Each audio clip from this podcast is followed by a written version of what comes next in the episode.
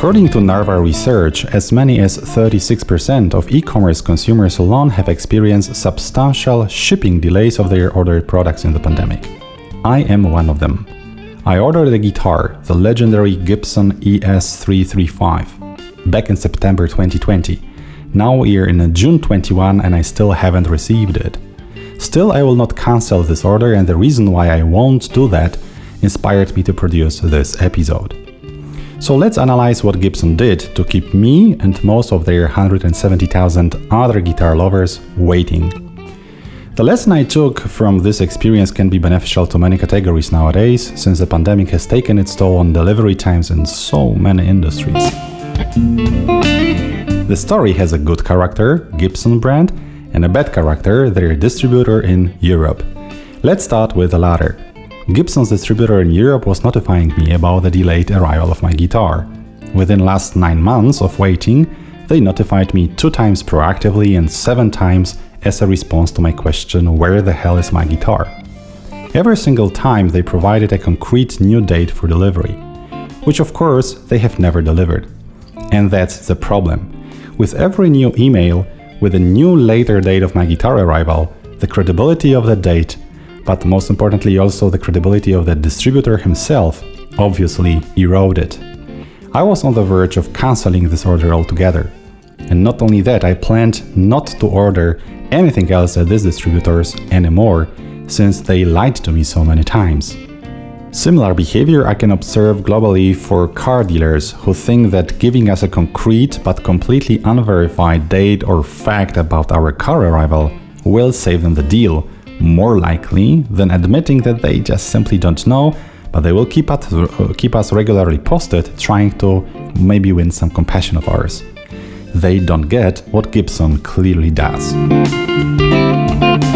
So what happened? I wrote to Gibson on their general contact email from their global website, not hoping for much because in, in music business the customer care standards are surprisingly loose. And here comes the first positive surprise. Their global team replied within less than one hour. For comparison, it took on average one and a half days for their distributor in Europe to reply. This one hour alone is a huge head start to keep me not cancelling my order. It shows me that they care for me, as they obviously must have massive global backlogs after the pandemic for all these one hundred seventy thousand guitar consumers, and I'm just one of them, and they responded so quickly. So I feel pampered and unique, and this here appreciation bias kicks in hard. Second positive thing was that they continued writing with me until the topic was exhausted and with a clear next step. Again, basically without any delays in between. A side comment here. There is some magic to one hour standard of response to your consumers. Collecting data from seven different industries, from photovoltaic through cars and modern tech on several markets, I noticed this pattern that whenever you reply to a consumer within one hour, improving from say four or five hours before, conversion to transaction is over proportionally higher than if you respond now in four or five hours, improving from say one or even two days. It seems like the proportion logic is here not right, but I cannot argue with the numbers. One hour response brings incredibly higher conversions. So we have super fast response, actually all of them, the first one and all the next ones until the conver conversation is done. Plus, the one hour to respond rule seems to be really working. So now we go into the content of our conversation.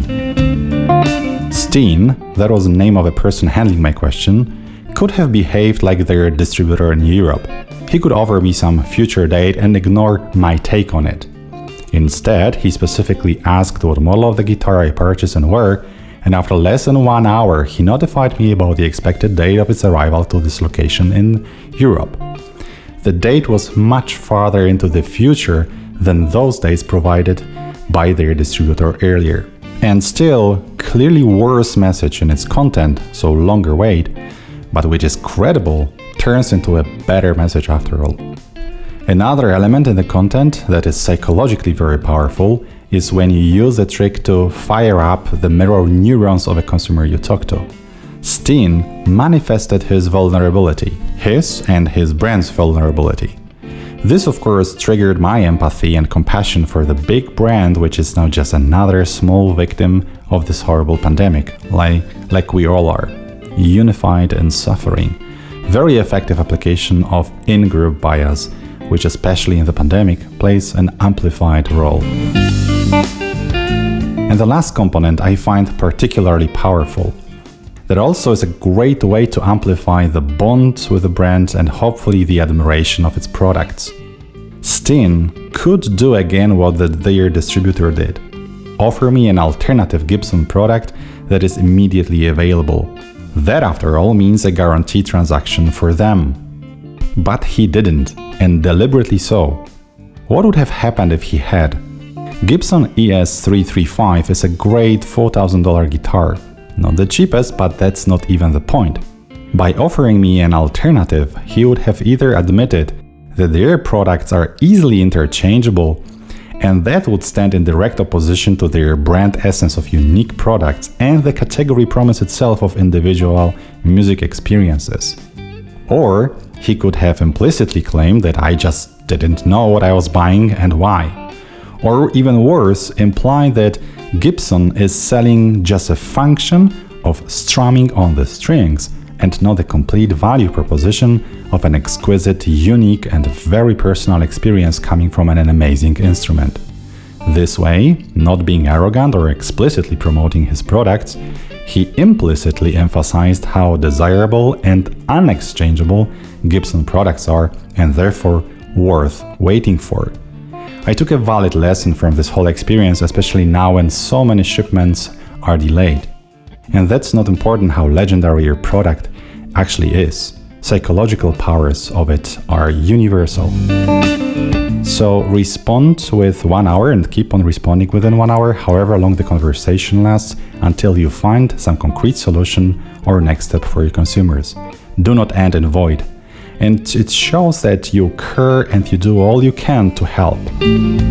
Also, be brave enough to show your vulnerability, however gigantic your brand is. It will trigger empathy and compassion, and a consumer will unconsciously try to help you, even by as little as not canceling their order. And cherish your product. It's highly likely that your consumer picked your product meticulously and for a good reason. By sticking to their choice, not offering an alternative from your portfolio, you'll, you reinforce and solidify their decision, making it not so easy anymore to drop. That's how you make your products worth waiting for. Please share your thoughts on building the bond with consumers when circumstances made it their long wait for your products. And see you next time.